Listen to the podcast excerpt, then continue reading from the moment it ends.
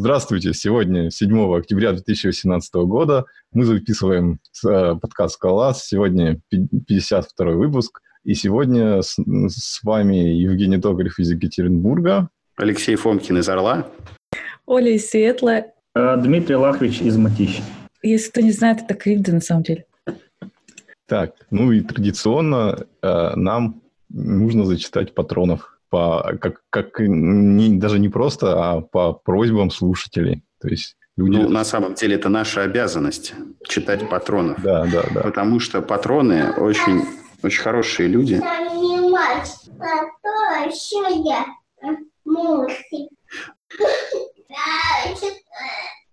Так, а, читаю патронов. Александр Бабин, Алексей, Александр Федоров, Алексей Вахменин, Алкерсан, Дэн М., Илья Фадин, Михаил Турновский, Николай Татаринов, Лол Кэт, Алексей Троицкий, Курс доллара и Юрий Бадальянц. Вот так. Эти замечательные люди поддерживают наш подкаст, и мы на это дело покупаем наклейки на метапы, которые, кстати, недавно прошел вот, а, в Москве. Было очень весело. А, наклейки с кривой рожей разлетелись все, да. Вот а наклейки с логотипом не все. Ну, было весело. А, что ж, перейдем к темам, к гостю. Женя. У нас тут еще один маленький ведущий. Да, это Лев. Здравствуй, Лев. А он не, сл- он не слышит. Я в наушниках. А, ты в наушниках. Ну, жалко. Ладно. Ну, давайте расспросим гостя. Где а, собственно, как так получилось, что а, ему пришлось заниматься а, скалой, в конце концов, и вообще, как он к этому пришел? А, ну, скала, скала, скала, скала. На самом деле я по первому образованию закончил институт Баумана, ракетостроением. И так уж получилось, что моим хобби было программирование, общем, так и у всех. Я занимался сайтодельством, помышлял PHP. В один определенный момент жизни я даже начал заниматься 1С. И как-то меня это все мотивировало, что можно взять и сделать что-то самому в одиночку, и этим люди будут пользоваться, не надо быть так винтиком в огромной цепи.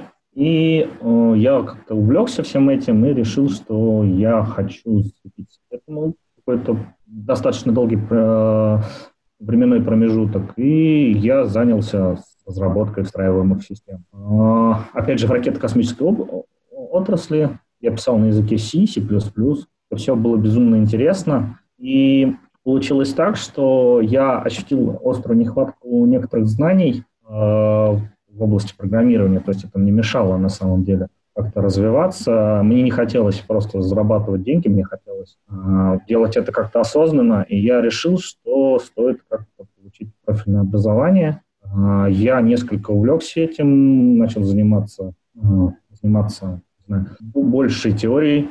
И получилось так, что я начал заниматься параллельно распределенными системами. И после трех лет профессиональной разработки э, на языке C и C++, я начал э, смотреть в сторону Java мира, так как там был такой вот фреймворк, фреймворк как Hadoop. И он был Java-like, и волей-неволей мне пришлось на него переключиться. И получается, что Scala она, так уж получилось, она сейчас образу, является системообразующим языком в uh, Big Data, и поэтому пришлось uh, изучить ее. Для меня, на самом деле, было это достаточно сложно. То есть э, я, когда видел слово кейс-класс, я вначале не понимал, зачем мне какой-то кейс-класс, если у меня есть обычный класс, и я могу реализовать там property, реализовать операцию equal. Ну, то есть у меня была иллюзия ну, того, что... Получается, ты как бы э, именно вот э, решил пойти в какую-то область, где э, какая-то бигдата абстрактная была, вот, и там э, ты увидел, что вот есть потребность именно в таких инструментах, и ты стал изучать именно с, вот, с целью э, как бы ну, влиться, в, не знаю, там, в проект, в коллектив или, или еще что-то такое. То есть как бы у тебя не было такого вот именно желания просто найти какую-то платформу интересную, и ты по каким-то критериям выбрал скалу. Ты именно пошел от задачи. То есть вот есть какая-то задача, и для нее надо знать скалу. Так получается? А, получается, ну, наверное, да, я пошел от задач. То есть я в первую очередь инженер, я не программист, я инженер. И были задачи, которые мне было интересно решать, и скала оказалась тем самым инструментом. А, немаловажную роль, на самом деле, а, сыграло а, то, что, а, не знаю, очень много где фигурировало слово «скала». Э, те сайты, сайты, которые я посещал, те блоги, которые я читал, в них э, то иногда просто выпадало это слово, то есть в топике. И я обратил внимание на такой фреймворк, как Apache Spark. Э, многие как бы считают, что там нету скалы, но я обратил, это было первый фреймворк, который был мне интересен. То есть, ну, сейчас, как уже обсуждалось, скала, она либо для бэкэнда, либо для бигдаты. И скала для бигдатов больше похожа вот эту Мне кажется, нам, нам, нам сейчас Фомки, Фомкина не хватает, потому что он тебе расскажет, что скала для фронтенда тоже. А, нет, ну, может быть, для фронтенда, просто я фронтенд э, не писал никогда, поэтому для меня это вообще... А... Ну, я не могу тоже адвокатировать, но вот Алексей бы сказал. А, и я познал скалу с одной стороны, то есть это из классы, это функции высших порядков, а, и это все предоставлял Apache Spark, который ну, просто э, пытался реализовать скала коллекции, но распределенную, и давал какие-то ограничения. Так, в принципе, продолжалось э, достаточно много времени, и я не мог понять прелести некоторых э, подходов. Допустим, э, я смотрел на такие библиотеки, как Cats, э, Scalaz. Э, возможно, я использовал какие-то... Ну, мне нравилось мержить две мапы Scalaz, просто потому что там был реализованный моноид, и мне вот нравилось э, мержить две мапы. Но не было какого-то такого осознанного основ, осознанности и понимания, в чем же еще, какие плюсы. Эти плюсы, на самом деле, я ощутил, на, когда занялся немножко бэкенд разработкой потому что там уже, э, ну, скажем так, э, ты проектируешь что-то, что работает 24 на 7, и тебе нужен высокий контроль ошибок и логирование. Под логированием я подразумеваю моменты, когда тебе надо понять, э, что же не так заполнил пользователь. И с помощью скалы, на самом деле, это все реализуется значительно проще, чем на языках менее абстрактных. Я получил вот этот кайф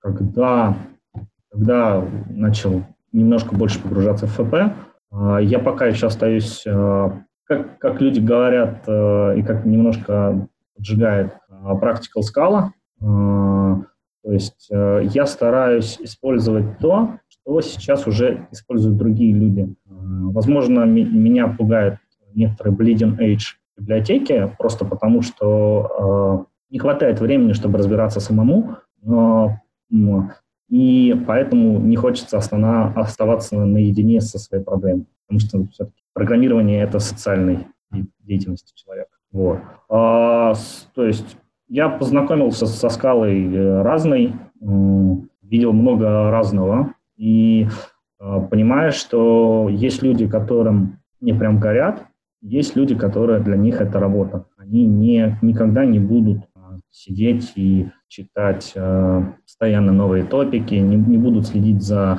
обновлением CATS-MTL. Им это не надо, и э, мне хотелось бы, чтобы скала была... То есть, когда люди писали, они понимали, что есть и такие люди, и такие люди. И в этом на самом деле сила, когда более сильные разработчики адаптируют э, язык библиотеки для того, чтобы его могли использовать средние разработчики. А можешь привести пример вот э, Какая библиотека, фреймворк, на твой взгляд, вот такая ин- инклюзивная? Инклюзивная.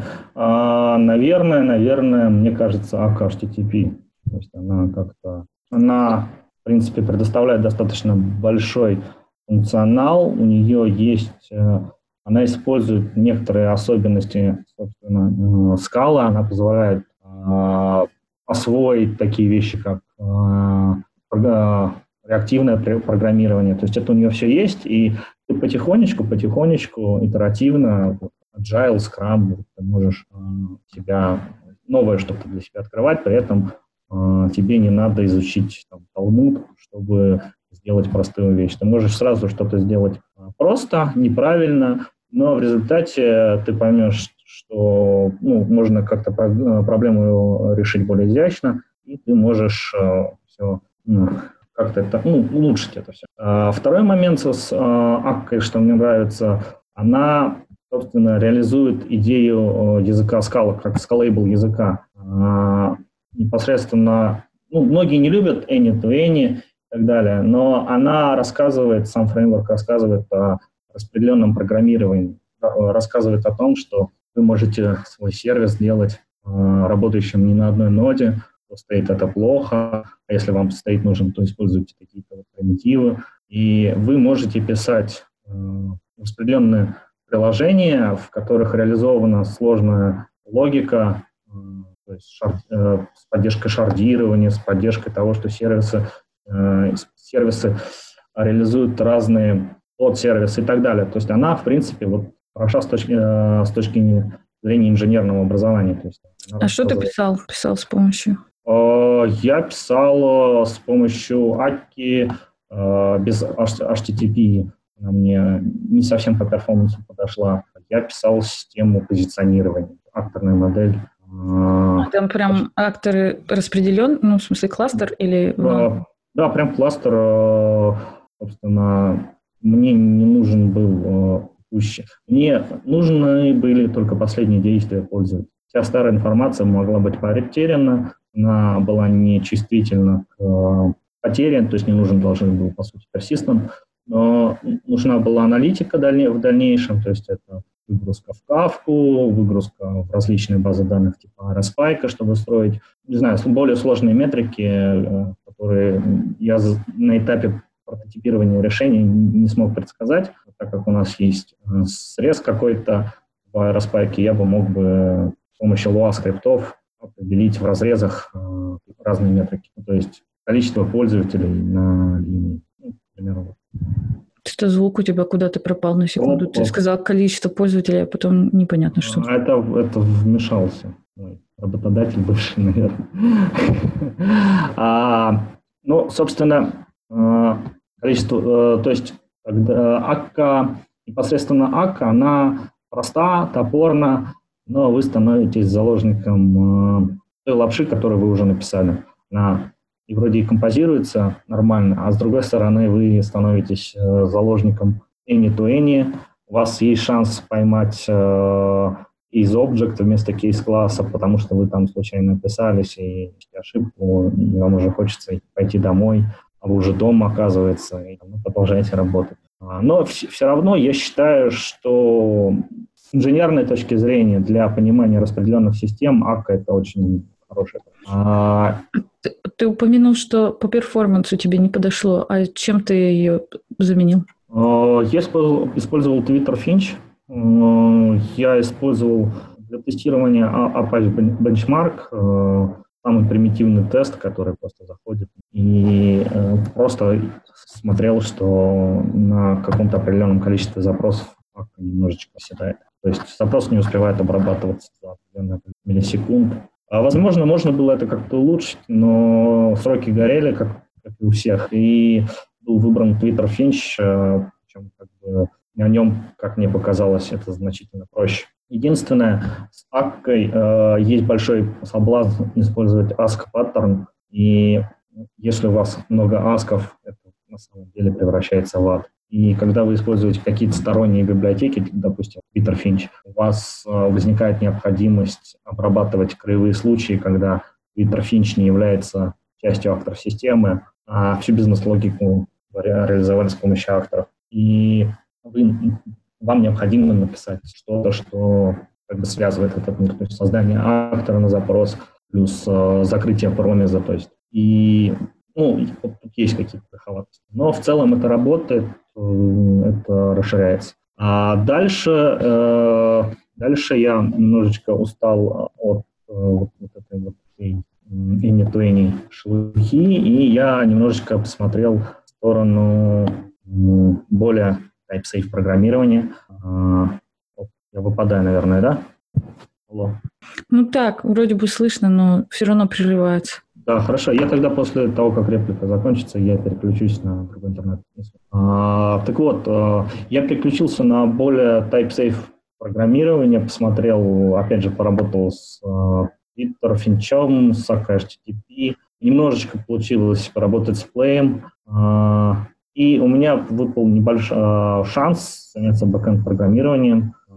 И выпал шанс поработать с такими вещами, как тайпет-схема Олега. Э, Нижника, то есть они ее презентовали достаточно недавно, и появилось огромное желание вообще что сделать на ней. И я, в принципе, был поражен в том плане, что во многих командах, в которых э, я присутствовал, разработка бэкэнда выглядела следующим образом. Э, к вам приходит какой-то бизнес-заказчик, говорит, что вам нужно реализовать, вы это реализуете, потом оказывается, что это не так, надо что-то менять. И документация во время всего вот этого процесса переделок, она, а, она собственно, ее нету. Она не полная, а не полная документация на самом деле порой хуже, чем полная ее отсутствие. Когда вы а, реализовали имплементировали какой-то REST-сервис, и вы получаете эту документацию с а, паттернами и всеми моделями, можете это отдать стороннему разработчику, и он может разработать там фронтенд или приложение мобильное вообще чудо. чудо. И это, в принципе, э, хорошо, потому что э, ну, программисты на самом деле не очень любят общаться, как мне кажется, с друг с другом, при том, что деятельность социальная, ну, им некомфортно, им комфортно сидеть и разрабатывать приложение. Им проще смотреть на документ, который составлен автоматически. И вот получается так, что вот эта библиотека осуществляет маленькое чудо, что мне не надо будет общаться ни с кем, я могу просто предоставить документ, и люди смогут сделать хороший сервис. Ну, ладно. Вот. Спасибо, в общем, за интересный рассказ. А, слушай... А ты сказал, это, это твое текущее место работы или... А, сейчас, да, сейчас я старший разработчик в Райфайзенбанке. Собственно, мы пытаемся имплементируем большое количество REST-сервисов, а, и в том числе мы пытаемся имплементировать на typed схеме. У меня вопрос. Да. Зачем все это нужно, если есть прекрасный XML, RPC, SOAP, вот это вот Корба? А, ну, потому что это боль. Ну, в чем же боль? Описал, описал а, согласно, значит, схеме XML с э, сервисом, потом сгенерировал для этого все, что нужно, опять же, куда угодно. Ну, ладно, вот самый ближайший э, аналог – это трифты, например. Вот, вот трифты mm-hmm. так умели. Вот, вот описал сервисы на трифтах прям вот в виде как бы функции, да, там процедур. И, соответственно, пожалуйста, для любого языка трифты генерятся и э, прекрасно работают. Это тяжело. Это тяжело читать. XML тяжело читать. Ну, трифты не XML. Ну, я не работал с трифтами. Но, Но всяко так, проще, чем аковские эти роуты. Ну, я не могу сказать, что роуты, которые ты рисуешь с помощью Аки, какие-то сложные. Не-не, ну что может быть проще, чем просто класс с дефами? Вот что может быть проще? Кстати, вот есть еще автовая, например, такая штука скаловская. Если уж мы э, подкаст про скалу, есть такая вещь автовая от лихови. Вот, ты просто описываешь, э, значит, дефы, и у тебя генерируется RPC. Ну, э, проблема в, в том, что плюс э, у тебя что-то генерируется, я могу предположить, что оно э, генерируется там в папочке target. Нет, это генерируется макросами, если мне не изменяет память. Ну, я не смотрел, я не могу сказать.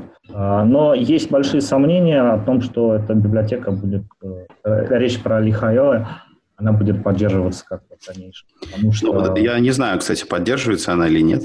Потому что я не против того, что человек разрабатывает э, открытое программное обеспечение, но он не может разработать все библиотеки в мире э, в одиночку этот человек пытается заниматься. Есть какие-то физические пределы.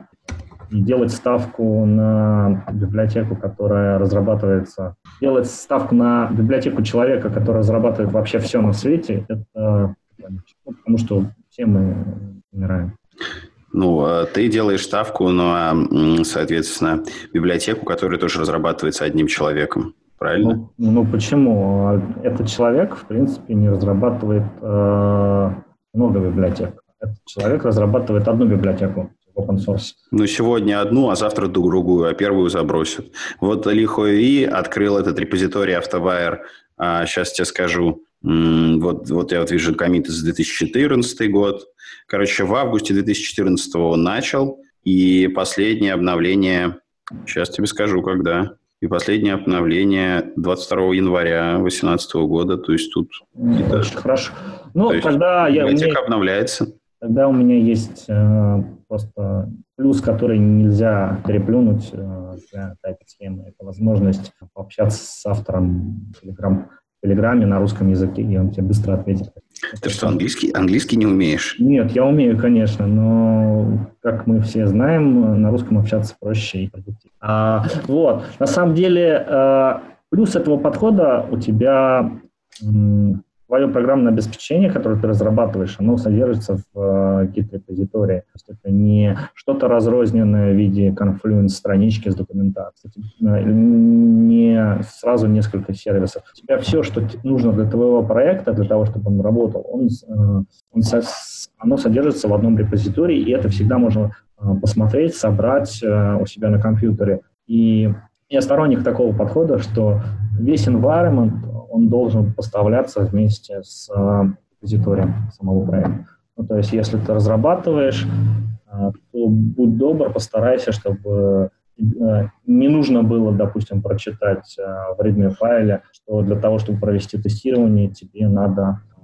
поднять какие-то там базульки, скачать какую-то библиотеку, потому что на самом деле это очень неочевидно, и такой подход на самом деле под, э, реализует, наверное, software as a config. То есть мы, по сути, просто конфигурируем э, какой-то больше фреймворк.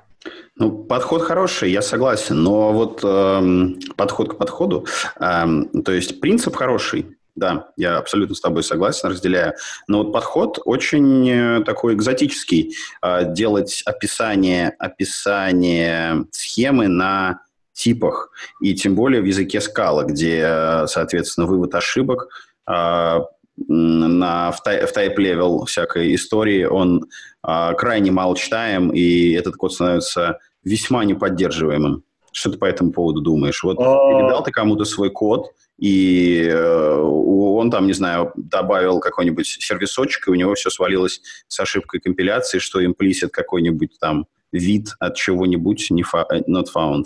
Ну, э, на самом деле, вот мы реализуем большое количество роутов, но непосредственно само описание того, само описание роута, оно занимает, не знаю, процентов 10, наверное, может быть 5 от общей кодовой базы. А все остальное это, сказать, это какие-то сервисы, которые ходят в базу данных, это какие-то сервисы валидации, еще что-то, еще что-то, еще что-то. И э, по мне, чем меньше кода, который описывает э, какое ну, поведение, которое можно прочитать, тем лучше. По поводу э, ошибок, да, есть действительно проблема того, что ошибки, э, они могут возникнуть по поводу того, что какой-то имплисит. Но, э, в принципе, это решается тем, что, во-первых, есть хорошие примеры, как реализовывать что-либо в этой схеме. А также решается это тем, что ты просто сидишь и внимательно читаешь. Э, то есть ты сам исповедовал, в принципе, подход в одном из подкастов, что не надо компилировать, надо сначала посмотреть, э, найти ошибку, потом уже, э, потом уже попробовать компилировать. Ты более внимательно смотришь на код, и тебе легче на самом деле прочитать и понять, что же он делает, что же он возвращает. Ты просто говоришь, что вот у тебя есть такая, такой-то роут, и он возвращает то-то. И с этим принципе, эта схема справляется достаточно просто. А возникают проблемы, скажем, если ты пытаешься кастомизировать что-то, то есть уже пытаешься а, написать свои а, виды директив а, и так далее. Но тут автор помогает, а, и я думаю, скоро как-то появится больше документации по этому поводу. Хотя, в принципе, если посвятить достаточно времени этому, то в примерах все есть и примеры собираются, они композируются, и, в принципе, хорошо. А, также возникли проблемы с а, Final Tagless, а, то есть мы пытаемся использовать Final Tagless в наших проектах, ну, и не совсем было понятно, как это все подружить.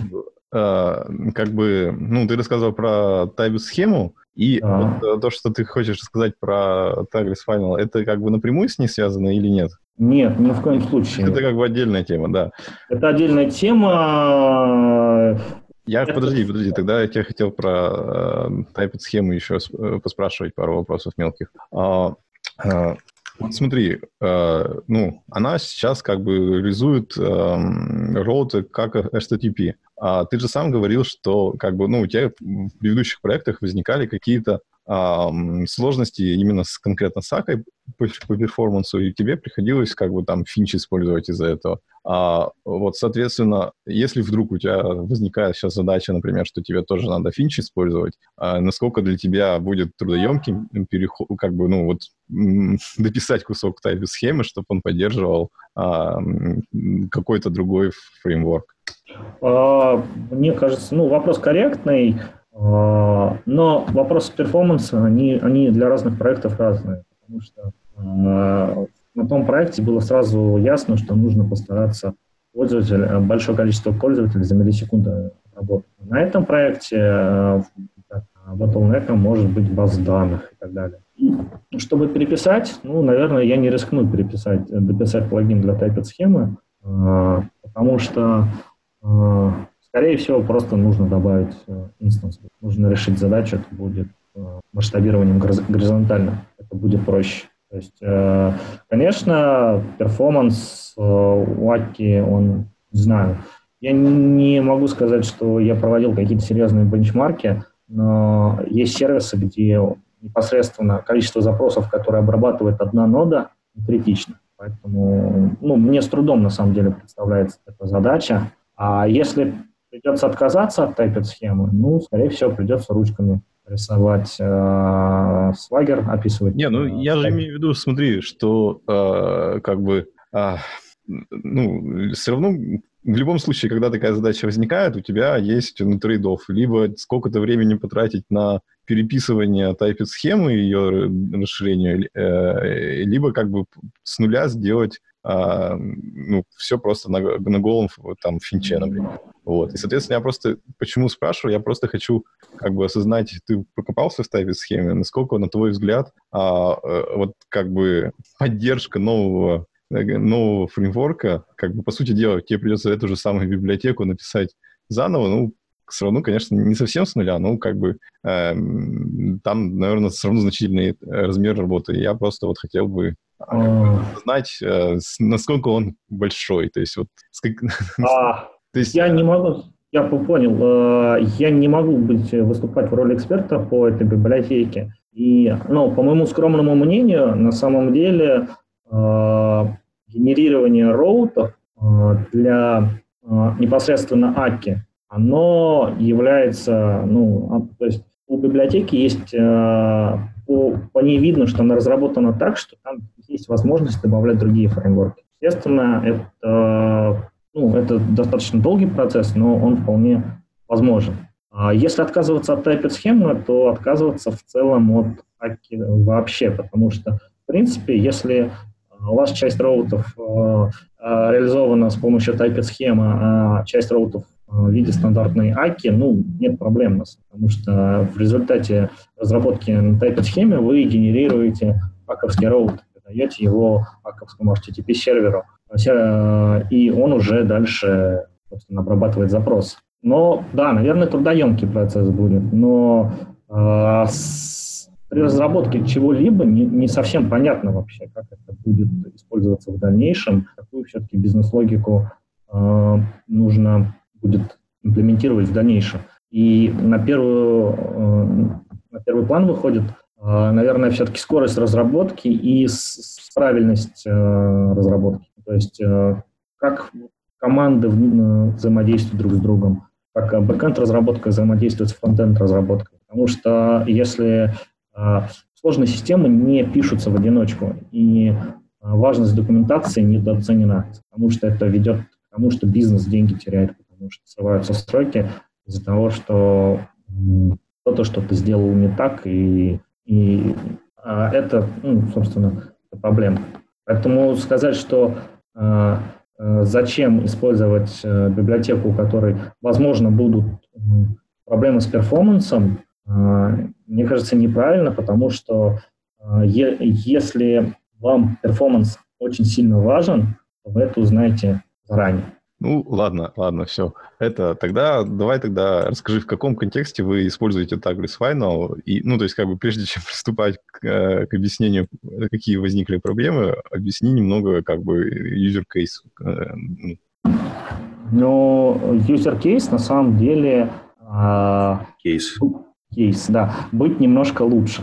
Вот это основной user case. Потому что, опять же, мы э, работаем в команде, и э, Douglas Final, в принципе, позволяет э, лучше деком, э, декомпозировать код, то есть вы отделяете э, логику от имплементации этой логики, и вы можете, вы можете сначала постулировать, что вы обрабатываете, а что вы делаете вообще в данном сервисе, а потом писать имплементацию и различные имплементации, опять же, делать для тестов и для рода.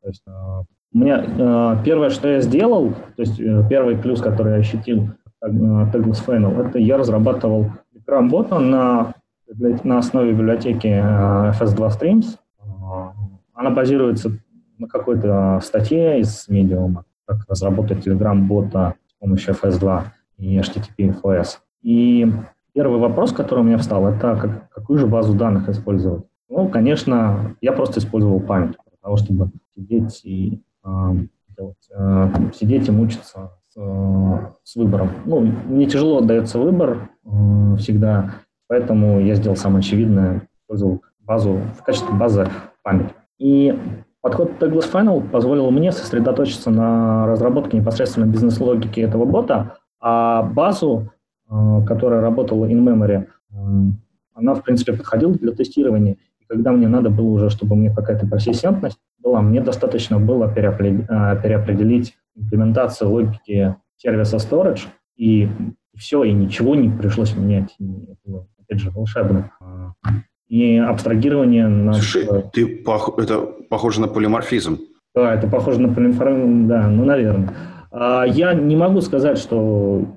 А, я не сказал вначале, на самом деле я не очень силен, силен в терминологии, и иногда я на самом деле пугаюсь, когда страшные слова используют, но, возможно, я понимаю, потому что иногда возникает при разработке желание использовать поле из Shapeless. И иногда это даже мне удается внедрить в проект. Потом меня люди, наверное, ненавидят. Но э, Douglas Final, мне кажется, это просто паттерн, которому можно следовать, э, чтобы вы, как старший разработчик или как лид, могли контролировать, как люди, как люди разрабатывать что-то. То есть у вас появляется возможность на с помощью кода быстро набросать сервисы, сказать людям, э, которые будут имплементировать сервисы, вот у них есть такая логика, имплементируй это, пожалуйста. И они, э, будучи стесненными э, тем, что у них неизвестно, какая-то монада будет использована, будут писать такой вот IOP или task или еще что-то. Они должны это учитывать, что в результате что-то из этих вот монад будет применено. Слушай, ну то, что ты описываешь, вот, ну, я тоже самое могу на спринге написать. Как, по какой причине я должен бросить свой любимый спринг и, и начать юзать Final Tagless? Я не знаю причин бросать что-либо, если это вам нравится. Я не вижу, но и не вижу причин не пробовать что-либо новое. А, то есть а, я из... Не надо вот этих вот политических, ну, политических ну, верных политически, ответов. А, политически, верные, политически верные ответы заключаются в том, что правила написаны кровью. То есть вот как правила дорожного движения, они кровью написаны. Так вот и многие библиотеки, они написаны кровью. И вот эти умные мужи из Haskell сообщества, они посвятили себя, а, скажем так, отказались от э, чего-то в жизни, посвятили себя изучению э, программирования и способам разработки программного обеспечения, они, как бы, значит, у них опыта больше. Слушай, а вот сразу вопрос про Haskell мужей. Смотри, а чьей крови пролито больше, джавистов или хаскелистов? А, джавистов, ну их больше. Ну, слушай, значит, тогда нужно брать, короче, Spring? А, нет, не, ну, а Spring нужно брать, если вы не знаете, что брать. А, потому что если не знаешь, что брать, бери самый популярный. Ну, потому что это проще. Если у вас есть а, понимание, что вы хотите, то есть, как вам сказать, ну, подловили на самом деле. А, со, Spring, со Spring все хорошо, если вы проектируете интернет-магазин и а, у вас есть конкретный э, бюджет, и вы хотите... У вас уже есть команда, наверное, так. И эта команда, она, скажем так, э, всеядна, то есть ей все равно на чем писать. Она не... Это для нее работа, и она не приносит им радость, она приносит им деньги. А Final Tagless надо брать, когда команда хочет поиграть в клубочки. А, нет, когда команда мотивирована на разработку, на самом деле. А со Spring и с Java, опять же, это вот зачем, а зачем Java, зачем Scala, когда есть Java? А, ну, вроде язык один, э, э, вроде платформа одна, вроде можно все то же самое реализовать, вроде в Java 8 появилось функциональное программирование, и option появился, и все такое – но э, вы начинаете считать, э, сколько же вы времени потратили на отладку э, кода, потому что у вас там runtime exception, и вы не покрыли что-либо тестами. Э, вы начинаете тратить э, большое количество времени на то, чтобы как-то синхронизировать команды, потому что в целом э, в Java нужно писать реально больше кода. И э, чем больше кода, тем больше его надо контролировать.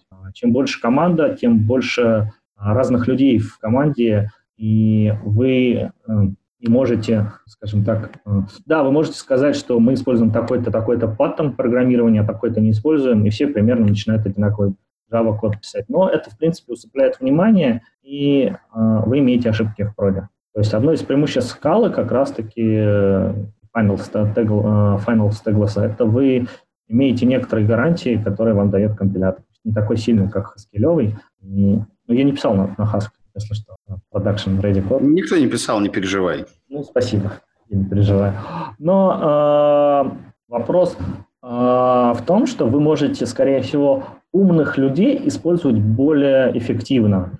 А это иногда критично, критически важно. Э, потому что ваш проект, он единорог, и вам надо быстро разрабатывать, и вы не хотите, чтобы ваша умная команда из трех человек э, тратила свое время на бойлерплейт. Вы хотите, чтобы вы, она писала бизнес-логику и приносила вам миллионы будущих инвестиций. И скала для этого хорошо подходит. И если вы хотите, скажем так, если у вас есть такое видение, что вы через какое-то время останетесь на рынке, вы хотите писать еще и код, который поддерживается, а не код, который надо будет переписывать. А, и у вас есть некоторая уверенность, что команда останется достаточно на долгое время, и ее не придется менять. Поэтому вы можете и там денежек платить больше, создать условия и так далее. И в целом вы повышаете просто уровень счастья на Земле, потому что лучше три счастливых э, человека на работе, чем восемь несчастных. Ну, слушай, а вот ты описываешь э, ситуацию, когда все вот эти вот три человека, ну, такие прям вот, вот любители, любители FP, и их тошнит от runtime эксепшенов, и они такие хотят, чтобы у них были все ошибки во время компиляции, то есть пока нормальные люди отлаживают runtime exception в течение часа, эти ребята разбирают вот эту вот портянку с непонятными плюс в течение дня. Ну, это я понимаю, есть такие ребята. Но, а вот представь себе ситуацию, ваш единорог начал э, вот педалить, да, короче, да. начал э, расти, и вам резко нужно расширять команду. Где же найти еще таких классных ребят? Э, воспитывать. Э, воспитывать и только воспитывать, потому что по-другому никак. Если вы единорог, значит, и у вас есть рост, значит, у вас есть деньги. А второй момент. Э, ввиду того, что у вас все уже более-менее хорошо написано, вы, ваше ядро, которое приносит вам уже деньги, оно уже работает хорошо.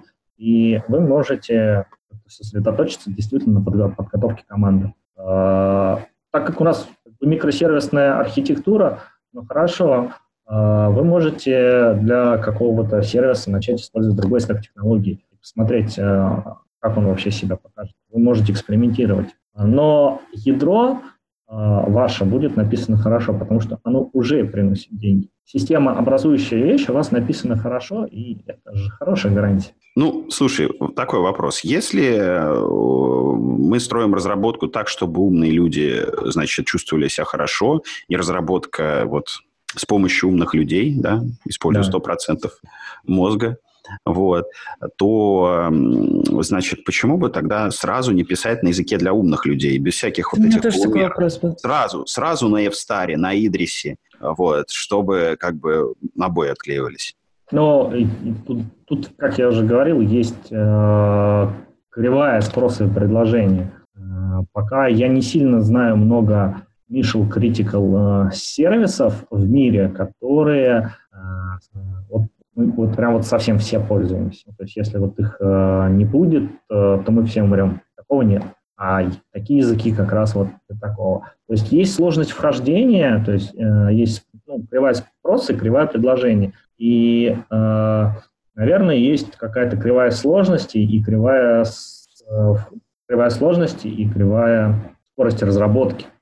Стоп, стоп, ты хочешь сказать, что все-таки вот те ребята, с которыми ты работаешь, они недостаточно умные, чтобы осилить Идрис, и недостаточно смелые, чтобы первыми запилить? Нет, я, я лишь говорю, что есть э, кривая сложности и кривая начала, скорости начала разработки. Э, и для разных сервисов э, она разная. То есть если у вас интернет-магазин, который торгует, э, не знаю, в вашем маленьком городе э, канцелярскими товарами, вы либо используете уже готовую платформу, то самое быстрое, то есть у вас какой-то мета-язык, который вам предлагает платформа, которая проще PHP, а, либо у вас а, ну, какой-нибудь магазин, который написан на PHP, потому что на PHP достаточно можно взять и разрабатывать. А если у вас сервис, и да, вот вам бизнес-вельги такой-то, а если у вас сервис, который обслуживает миллионы, миллионы, миллионы пролетариев каждый день,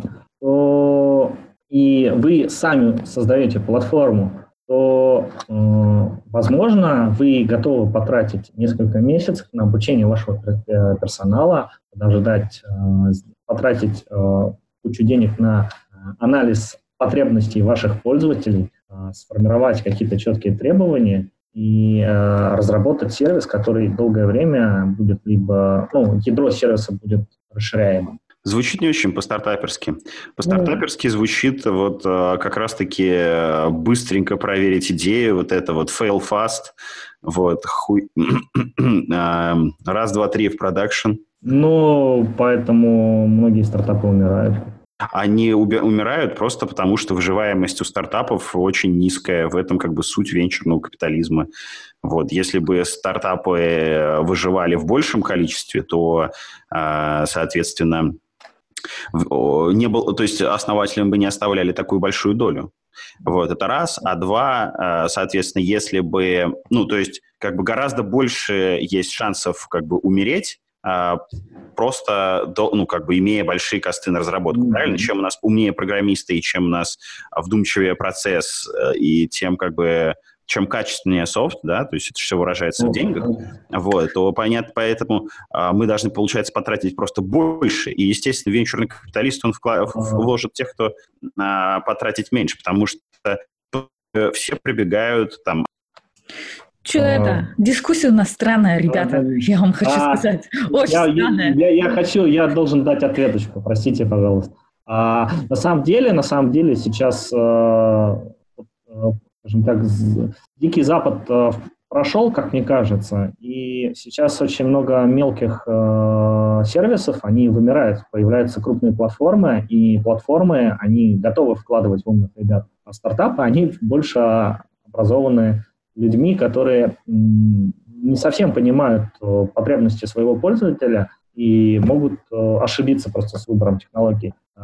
Поэтому крупные компании, они могут осознанно выбрать скалу, потому что они хотят э, быть, э, писать э, надежные сервисы. А мелкие компании, потому что либо фаундеры знают скалу, либо потому что они, ну, вот они считают, что надо на хит-технологиях. Этот выбор будет нерациональным. Это будет э, выбор всегда эмоциональный. Выбор стека технологий, на котором писать какой-то новый стартап.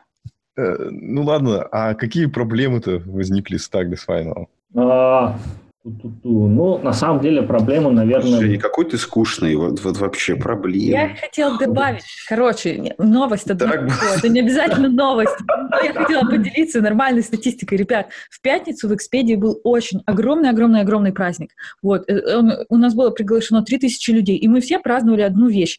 А, Мой проект, вот когда я только пришла первый раз а, в Скалолаз, я сказала, что мы переписываем старую версию а, на скалу, которая там жила очень много лет, и, наконец-то, мы это закончили, и в пятницу мы это праздновали. Так вот, а, неважно вообще ничего абсолютно, после того, как я увидела одну цифру, что у нас в старом сервисе было 30 миллионов строк, а в новом сервисе 2 миллиона строк, и этот сервис уже обслуживает больше и ну, дает больше фич и обслуживает больше людей, ну, как бы в 15 раз сократить э, код-базу, при этом сделать ее более э, flexible. Короче, по-русски уже не умею разговаривать совсем. А, И maintainable, и, э, да, maintainable я как поддерживаемую, в общем, тестируемую и все такое. В общем, неважно, что там с Final Tagless и так далее. Можно даже в дебри не лезть, просто переход на скалу уменьшает количество boilerplate. Ну вот, Система более стабильная. Но Да. это живой пример, а не вот эта вода, которую вы тут разговаривали. ну вот э, ты просто подтвердила мою точку зрения, что э, большие компании выбирают скалу осознанно, а стартапы по тому, что они молодые и безумные. И дерзкий, Ну, да, как Мартин Одерский. как его объект. Да, ну теперь по Final Tagless. Что А, про Final Tagless, э, э, ну, я не могу сказать, что я давно исповедую Final Tagless. Э, я про него услышал первый раз, наверное, год назад. Э, Я сначала услышал про Free, Free я так, наверное, и не осилил. Потом услышал, что Free не очень, давайте Final Tagless. Э, Я посмотрел на Final Tagless и подумал, что это за такое? Это же как вот, когда я там C++ изучал, это вот интерфейс, и он что-то там реализует. Это первое мое впечатление. А, а потом, а потом, а потом, вот это первая сложность на самом деле, понять, что же это такое. И когда я начал заниматься больше бэкэнд-разработкой, я понял, что я хочу абстрагироваться от монады, наверное, либо IO, либо ID, либо Future, либо еще что-то. И вот, в принципе, Final Tagless вот это вот дает. Абстрагироваться от типа эффекта. А, Ну, в принципе, пока я больше... Ну, и абстрагироваться сильно от имплементации. А, Дальше я больше... Ну, сложностей, но это не какой-то фреймворк, это просто паттерн, который вы можете использовать, наверное, неправильно, но вам кажется, что вот работает. Вопрос. В каких случаях нужно абстрагироваться от вида эффектов? А, Если вы пишете юнит-тест, Ну, а в чем, например, в юнит-тестах мешает использовать те же таски или фьючи? ну, они долго будут выполняться, есть предположение. А, Ну, почему? Если у нас там вот чудо супер быстрые эти файберы имени э, этого самого Джона Дегоуза, вот, то все будет быстро. Ну, когда э, хорошо, тогда хорошо. Тогда есть хороший ответ, когда вы пишете библиотеку. Потому что вашу библиотеку могут использовать другие. Вот, вот, вот Вот, вот, короче, оказывается, нужно было называть, что Королев Final, Final Tagless. Не просто там мои какие-то придумки. Он не просто так, он Final Tagless, и поэтому вот... Не, ну он, Ну конечно, не Final Tagless, но вот суть вот в этом же. Ну в вот, мне кажется, надо добавить Final. Tagless и в Scala Times, Scala Times, и тогда жди новых адептов. Да, А Так больше? Вот. Мы продолжаем? да, да, да, конечно. Кстати, 0.9 Королев релизнулся. Это к чему, да? Ну ладно, новость одной строкой. Да, продолжай, Кривда. А, продолжаю. А может так рандомно новости Блин, блин, а, я хотел правду узнать, действительно, вот, ну, какие реально получились проблемы, потому что про то, как круто Tagless Final многие рассказывают, а про то, ну, как бы, что не получается, вот мало кто Ну, хотел. Проб- Проблем, проблема в том, что ты не можешь, э, тебе надо абс- абстрагироваться, тебе... а, вторая проблема, ты не всегда можешь правильно абстрагироваться. Ты делаешь реализацию, а потом э, у тебя... А потом ты понимаешь, что тебя все, все, все равно одна реализация. А, Дальше у меня проблемы возникли, а, ну, это, наверное, больше с DI, когда э, у тебя есть э, функция, которая создает экземпляр вашего э, приложения, допустим, Creative создает э, инстансы каждого сервиса, а, и потом эти сервисы там передает э, роутом в качестве, ну, то есть у меня роут принимает э, сервис. И когда надо протестировать, ты не можешь эту функцию create использовать, create up, потому что тебе нужно как-то переопределить сервис. К примеру, тебе надо переопределить сервис, который занимается авторизацией, нотификацией. И если ты используешь, э, если ты используешь, э, допустим, кейс-классы для хранения сервисов, э, а кейс-классы по умолчанию иммутабельны, у тебя возникает проблема, что ты вроде как можешь воспользоваться функцией копии, а функция create up, она уже создала тебе сервисы все, и если вдруг есть зависимость между сервисами друг на друга, то тебя тесты не работают, потому что в одном случае у тебя сервисы Э, с э, одного типа, ну, допустим, который там вместо похода в базу данных, а где-то внутри она все равно ходит в базу данных. Ты не понимаешь, почему. Но это проблема DI. Я не очень люблю какой-то DI использовать. Я, как правило, прописываю все я. Ну, вот такие вот у меня проблемы были. А, ну и плюс, э, опять же, если вы пишете Final Tagless, вы, скорее всего, используете какие-нибудь bleeding edge фреймворки. Ну, не совсем Bleeding Edge, но вы используете какие-нибудь фотоэффекты, которые достаточно часто обновляются и которые надо ну, прочитать, как они работают. А не все всегда готовы.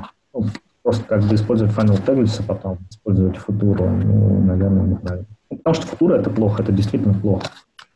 Вот. Извините, я опоздал, но про Highload уже спрашивали, на чем Highload писать. И при чем тут Highload? И... На спринге, на спринге, на спринге. Расти. Привет, Алексей. Привет. Привет, Гриш. Привет, ребят. Привет, привет. Слушай, у меня такое ощущение, что я давно очень тебя не видел. А так получалось, что я просто сливался, да. То есть со времен того, как я был лысым, ты меня особо и не видел, да. А ты был лысым?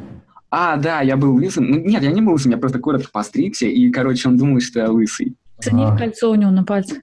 А, давайте Григорий. еще раз покажи. Я могу раздеться. Кольцо все хайлоуда, да? А, да, Спринг. Э, Алексей, ты замьючен, если что. Я говорю, кривая рожа там должна быть на кольце. Вот я вот вижу, там кривая рожа какая-то где-то вот рядом с твоим ником.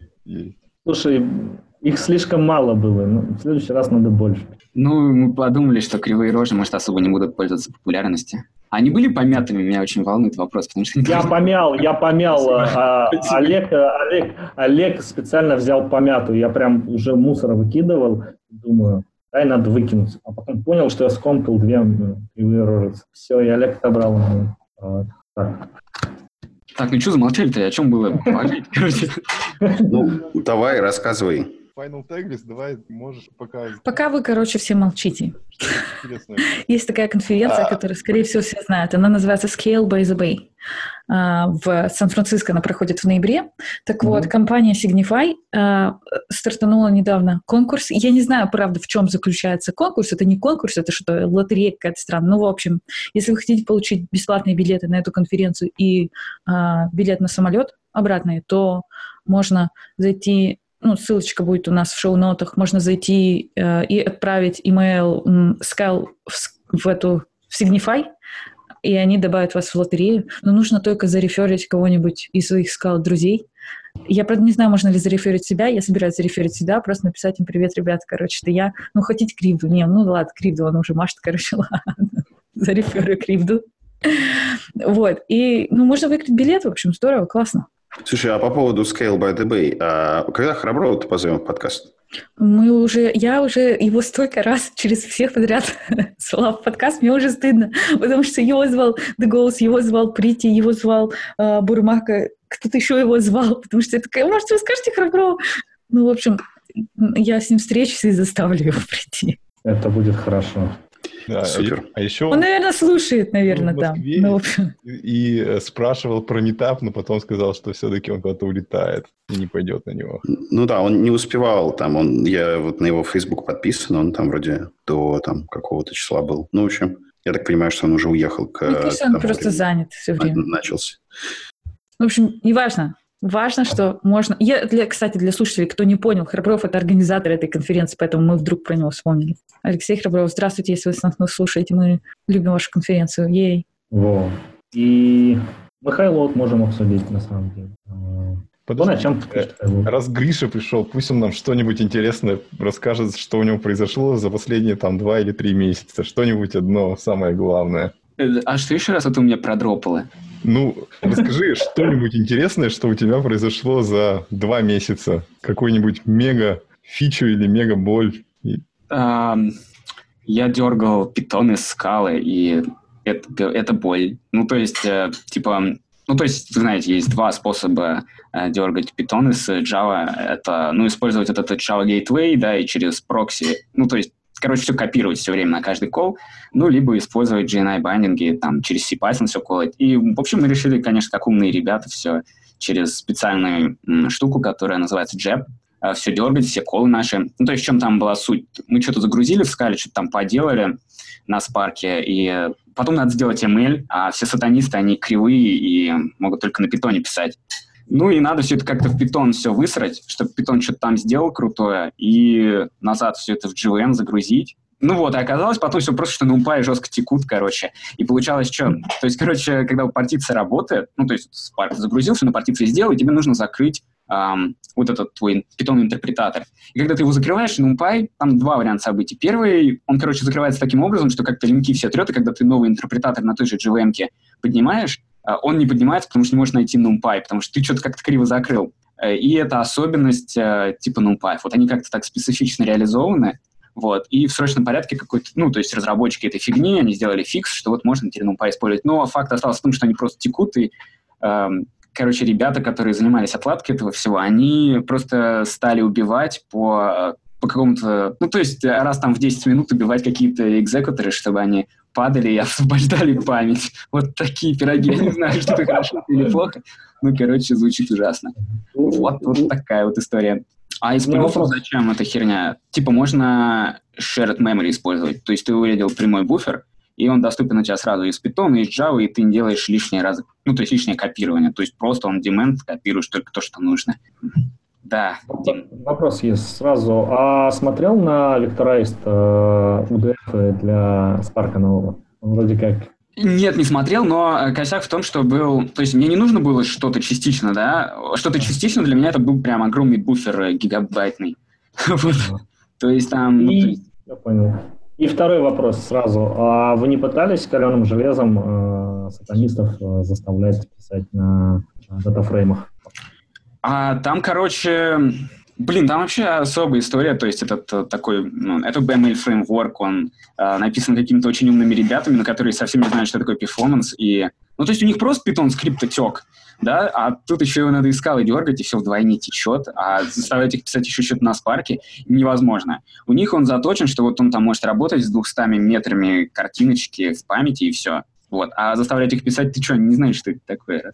Они слишком... Ну, хорошо. Я просто столкнулся с этим опытом э, похожим и заставил все-таки сайентистов э, писать хотя бы на питоне для спарка. Ну, я могу рассказать про вторую историю. Как раз она более связана с сатанистами на питоне. То есть они, короче, какой там был кейс? То есть они делали какой-то ML а, простой на, на, на спарках, и на питоне, и, в общем, у них вроде как все работало, да, но вылилось в том, что пришлось переписывать вообще все, что они написали, потому что все не работало. И, ну, то есть как оно работало на спарке, но прикол был в том, что они все грузили на драйвер и делали Spark на драйвере, и, то есть они не, а, не делали вычисления на нодах, а делали все только на Spark драйвере. И зачем был нужен Spark, в общем-то, не ясно.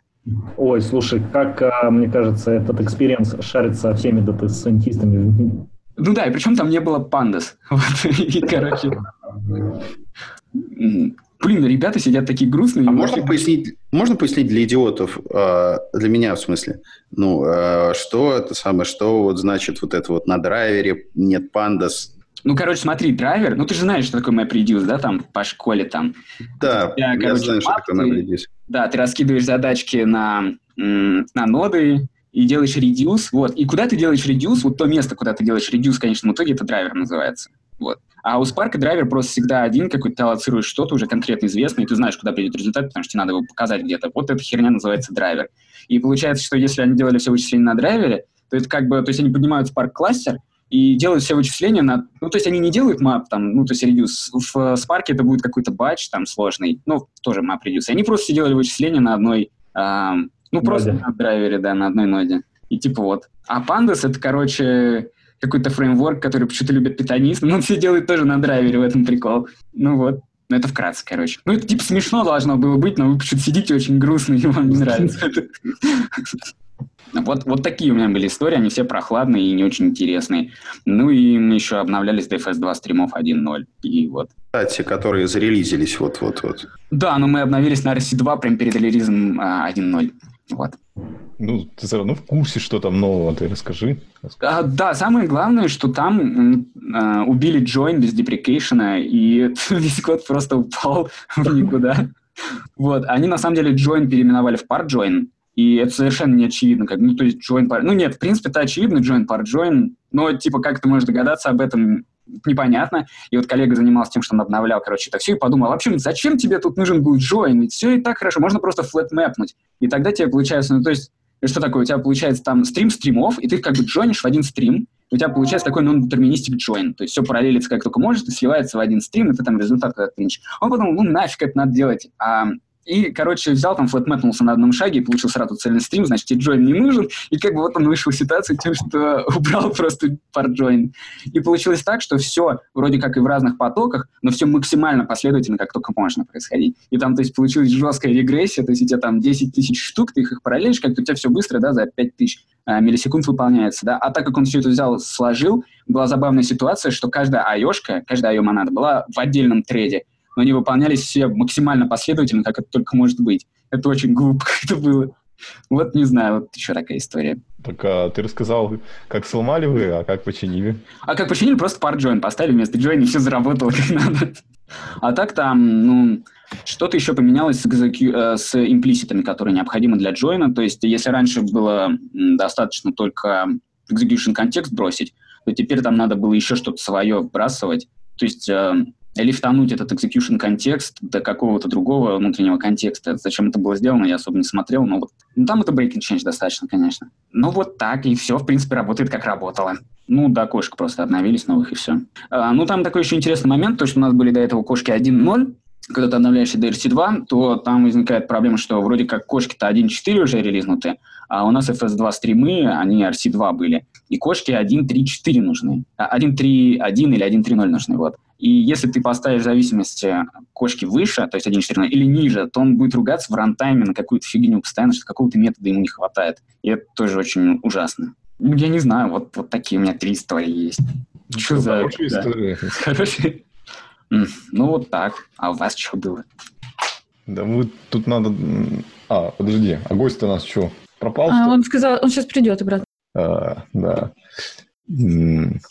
Так, а, ну вот, я ходил на тренинг Дегоуса один раз. В общем, ну, короче говоря, там был день такой, где ничего, в принципе, ничего интересного не было, просто а основы FP, все такое, но э, в целом можно сказать, что ну, как бы он очень круто преподает, у него очень-очень насыщенно все, и там, ну сколько там, 8 часов это все длилось с перерывами, и э, он прямо так ну, буквально какую-нибудь задачку дает, там дает поразмыслить минутку, потом быстренько сам все решает, а, и а, под конец дня он начинает с такой скоростью это все писать, что просто там никто не успевает это ни записать, ни скомпилировать, и, в общем, а, в самом конце дня у всех уже как бы руки начинают ломаться от этого. Ну, в общем, можно порекомендовать сходить, если получится, на эти самые. Я сходила туда ну как сходила, удаленно подключалась вот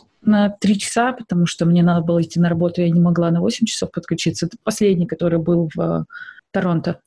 И, ну, я тоже могу порекомендовать. Классное дело. Еще, дорогие слушатели, я не знаю, у меня, видимо, я какой-то нищеброд или что опять.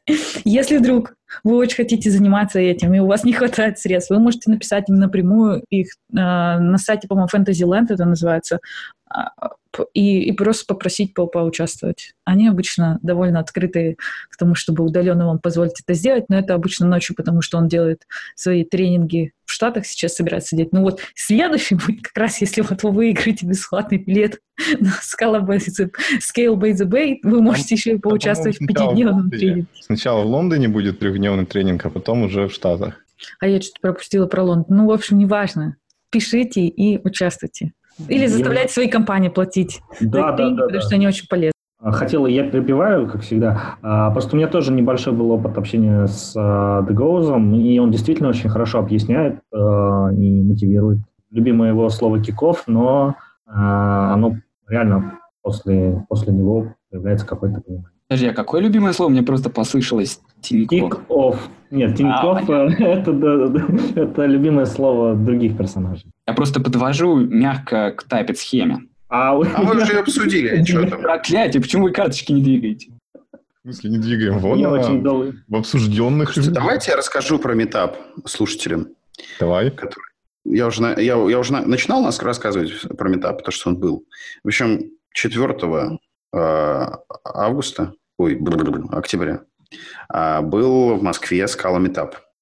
Вот, и там было три доклада. Вот, один был Владимира Полушина а, про, соответственно, вот нашу работу, про наш проект, на котором мы работаем с ним, а, а именно про трансляцию .NET байткода в а, наш собственный байткод для нашей виртуальной машины и, соответственно, как все это на скале прикольно пишется. Вот. А, второй был доклад Владимира Павкина про а, Final Tagless и MTL. И третий доклад был Владимира Самойлова про э, типизированное тестирование, в том числе и property-based чеки. Вот, там сложная игра слов, название доклада. Значит, все это доступно в виде трансляции. Это было доступно в виде трансляции. И есть запись этой трансляции на канале Scala Russian. Вот. И, собственно говоря, эта трансляция вот была экспериментальной. Я ну, там купил некоторое количество оборудования, и, соответственно, я делал захват слайдов с проектора, и таким образом мы, как зрители, видим все, что происходит у, на э, ноутбуке у докладчика. Вот. Э, я планирую это дело развивать, возить на разные метапы. Вот. Я смотрела трансляцию, мне очень понравилось, очень крутое качество. И больше всего мне понравилось, что слайды были отдельно, и их было видно не, ну, не с камеры снимались они, а отдельно, потому что если бы снимались с камеры, мне кажется, ну, невозможно было бы что-то, наверное, нормально прочитать, ну, либо только какие-то крупные слайды. Но там, где какие-то куски, примеры кода, конечно, конечно, с захват, захватом слайдов непосредственно с ноутбука, ну, прям очень круто. Вот, да, я, наверное, буду развивать эту вещь. А, возможно, я даже сделаю хороший звук, качественный, то есть а, куплю звуковую карту для этого дела, куплю радиомикрофоны, вот, и, возможно, это даже сделаю за донаты, которые у нас есть. Я не знаю, у нас деньги остались на Патреоне. Какие-то вот. копеечки, да. Тогда не куплю, там нужно много. Там нужно баксов 500. Вот так. Ну, может, половина есть. А, ну, если это копеечки. Ну, понимаете, ребят, я вот в Орле сижу, здесь зарплата у людей 12 тысяч рублей. Вот. И... Скалолаз про деньги. Да. Дорогие наши... рублей. Нет, ну подожди, это 5 тысяч рублей, которые выведены в рубли. Там есть те, которые в долларах. Неважно, дорогие наши слушатели и патроны, видите, какое хорошее дело мы можем с вами провернуть. Распечатать кривые рожи и подарить всем. Э, сделать метап, который будет, э, как это, movable. Это как почти как э, счастье, которое всегда со мной, в общем. Так что донатьте. Ссылочку мы прикрепим к нашим шоу-нотам. Будете ходить на метап, сможете махать нам ручкой прямо оттуда в целый интернет. Спасибо, ребят. Гриша, ты э, это сам, зачем ты в чат пишешь? Ты бы прям вот так сказал. Это просто не очень политкорректно. В современных реалиях. Э. Либо я не понимаю второй слой, э, как бы... Мета-юмора. Мета-юмора. Мета-юмора, да. Я недавно про это анекдот хороший прочитал, но он тоже не очень политкорректный. Ну, ты можешь написать в чат. Хорошо. Давайте, давайте к новости перейдем. У нас есть новость про FS2 релиз. А, кто ее добавил? Евгений. Что ты хотел сказать про нее? Так только что обсуждали с Гришей же. Да, что-то я да. сейчас отвлеклась. А где новость про релиз скалы 2.12.7? А, Нету такой, что ли? А он был. А он был, а он да, был. Да, надо, надо написать. Что же много? А, на ну, самом да. деле, э, я хотел сказать, что на самом деле близится тот день, э, когда все-таки Spark э, на 2, скале 2.12 выйдет, и специалисты, которые вынуждены разрабатывать все еще на 2.11, того, что у них Spark старый, они будут скоро обрадованы, потому что уже все ишью решены, и говорят, вроде как уже есть экспериментальные сборки. И в Spark 2.4 должна уже появиться полноценная поддержка 2.12. Как раз 2.13 выйдет, и вот все заработает. Ну, это всегда так на самом деле, потому что прям видно, что когда вышел вышла скала 2.12, появилась поддержка 2, скалы 2.11. Потому что разрабатывать на скале 2.10 а люди еще до сих пор вынуждены, потому что Spark 1.6 до сих пор жив. Вот. А так как скала у нас а, любит все bleeding edge, то это доставляет шум. Так, значит, скала 2.12.7, а в общем, самая главная фича, которая заявлена, что практически на 10% ускорен перформанс компиляции. Вот. Потом появились э, Markdown таблицы в скалодоках и улучшенная поддержка GDK 9. Вот. Там, кстати, вот прикольная же есть тема про э, Java 11 и что она стала платным. И во всяких разных подкастах это все обсуждали, но везде, по-моему, говорили неверную информацию насчет того, что э, как бы у Oracle вообще теперь не скачать э, а, GDK бесплатный. Никто не хочет рассказать это. Ну, давайте я, ладно. А, короче говоря, там поменялась лицензия, по которой вроде как теперь JDK нельзя будет использовать в продакшене, не платя за него денег. То есть там можно для разработки и тестирования использовать, а, а так рекомендуют брать OpenJDK, и почему-то во всех, вот я не знаю, э, подкаста 3 каких-то слушал, во всех рассказывали, что а, надо обязательно брать э, build OpenJDK не у Oracle, что вроде как Oracle ничего не дает. А на самом деле вроде как бы Oracle планирует тоже сам релизит а, как бы не Oracle JDK, а Oracle OpenJDK. И просто будет отдельное место, где вот качается Oracle OpenJDK.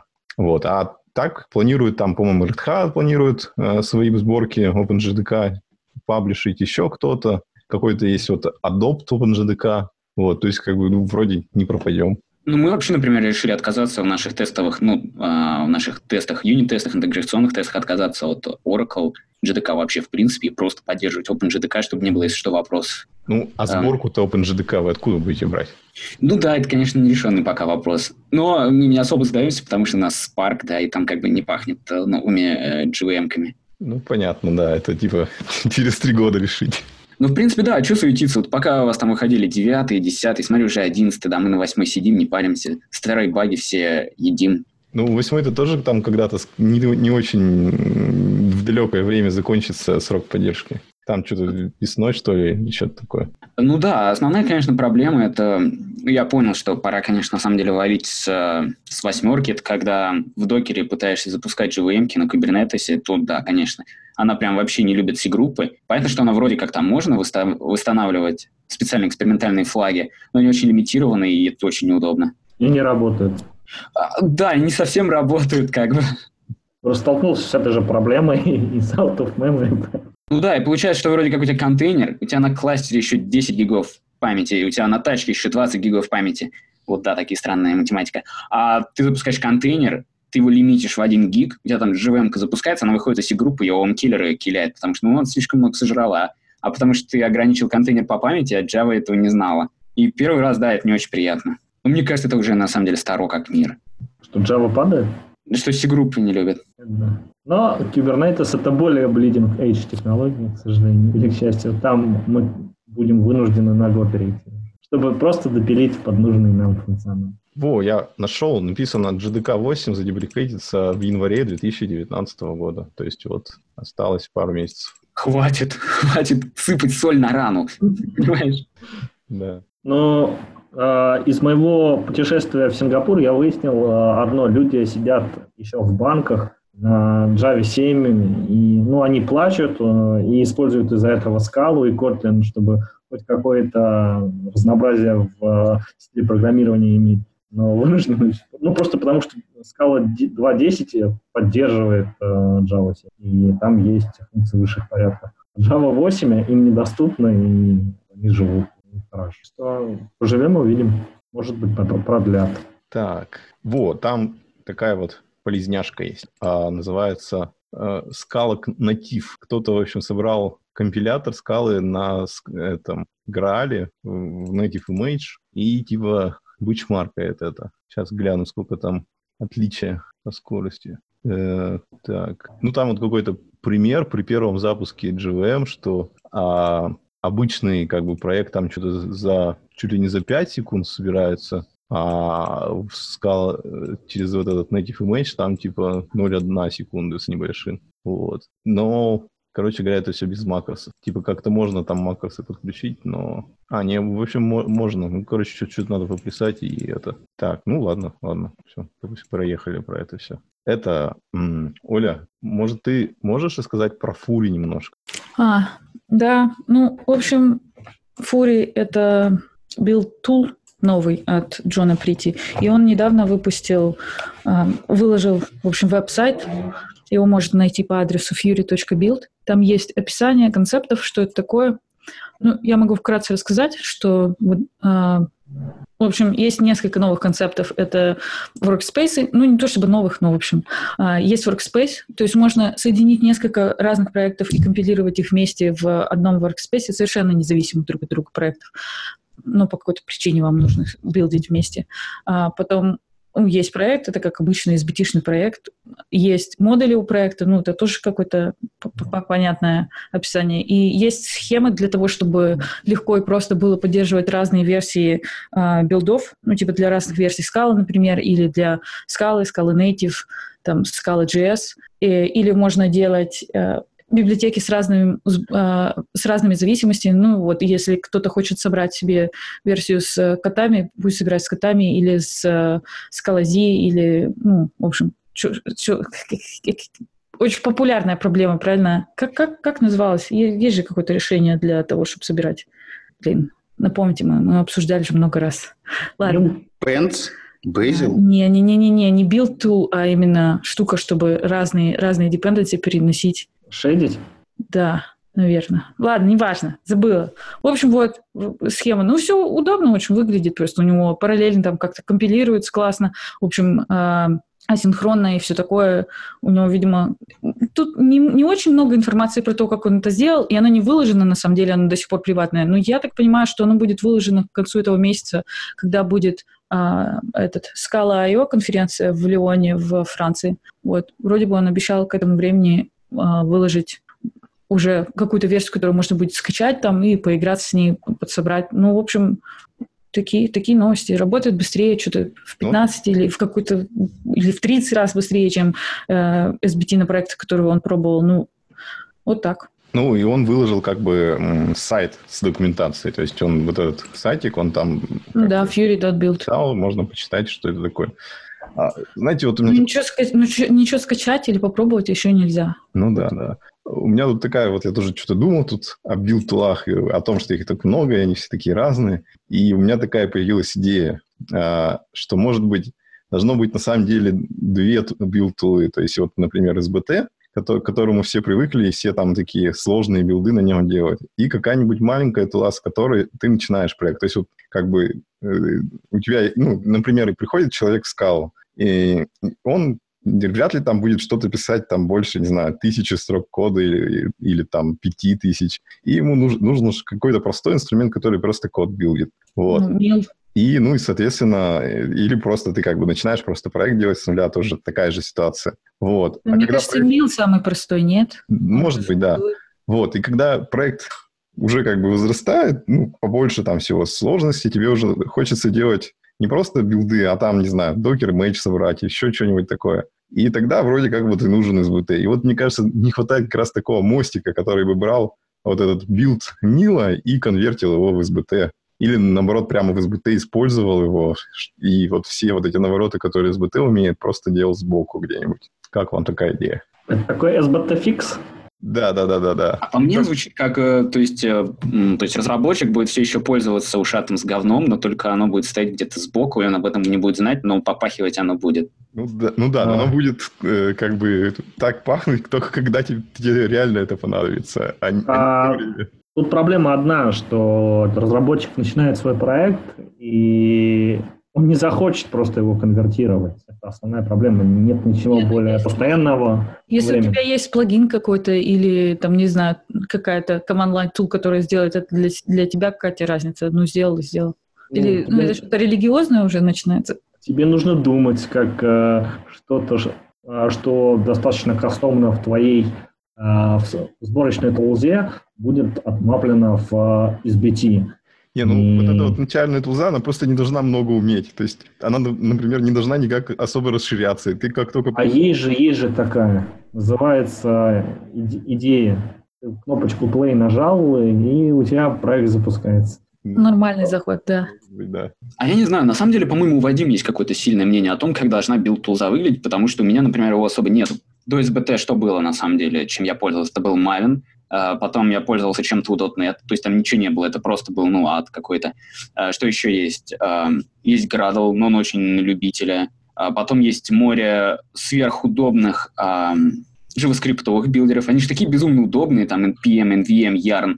Безумно все круто. Поэтому я на самом деле не уверен, как, как оно должно выглядеть, чтобы быть намного лучше, чем SBT. Еще CMake есть. Kumake, Make. А, вот, кстати, и... CMake мне нравится, но мне очень не нравится, когда у тебя засирается класс пас потом, и у тебя ничего не, не собирается, потому что ну, что-то ты не так установил, где-то забыл какую-то DLL-ку динамическую, и, в общем, ты не знаешь, что делать дальше. Но чтобы, вот тут... быть лучше, чтобы быть лучше SBT, нужно быть как SBT, только с про, более простым DSL, и чтобы запускался мгновенно. Ну да, и тут, короче... Этого будет хватать, и будет очень хорошо. Мне очень непонятно, что значит более простой DSL тут. Ну, то есть... Э, ну, понятно, что он не должен быть, каждый кол, не пойми чего, не должен быть макроколом, ну, как минимум, всякое такое, то есть магию по, ми, ну, по максимуму избегать. Нам, ну, да. касательно SBT, на самом деле, вот я оценил плюсы SBT Shell, в принципе, он работает. Правда, для него нужно побольше стек сделать, потому что те вызовы, которые работают SBT compile, э, у тебя все компилируется, иногда, когда ты набираешь compile в Shell, он у тебя падает, потому что тебе не хватает.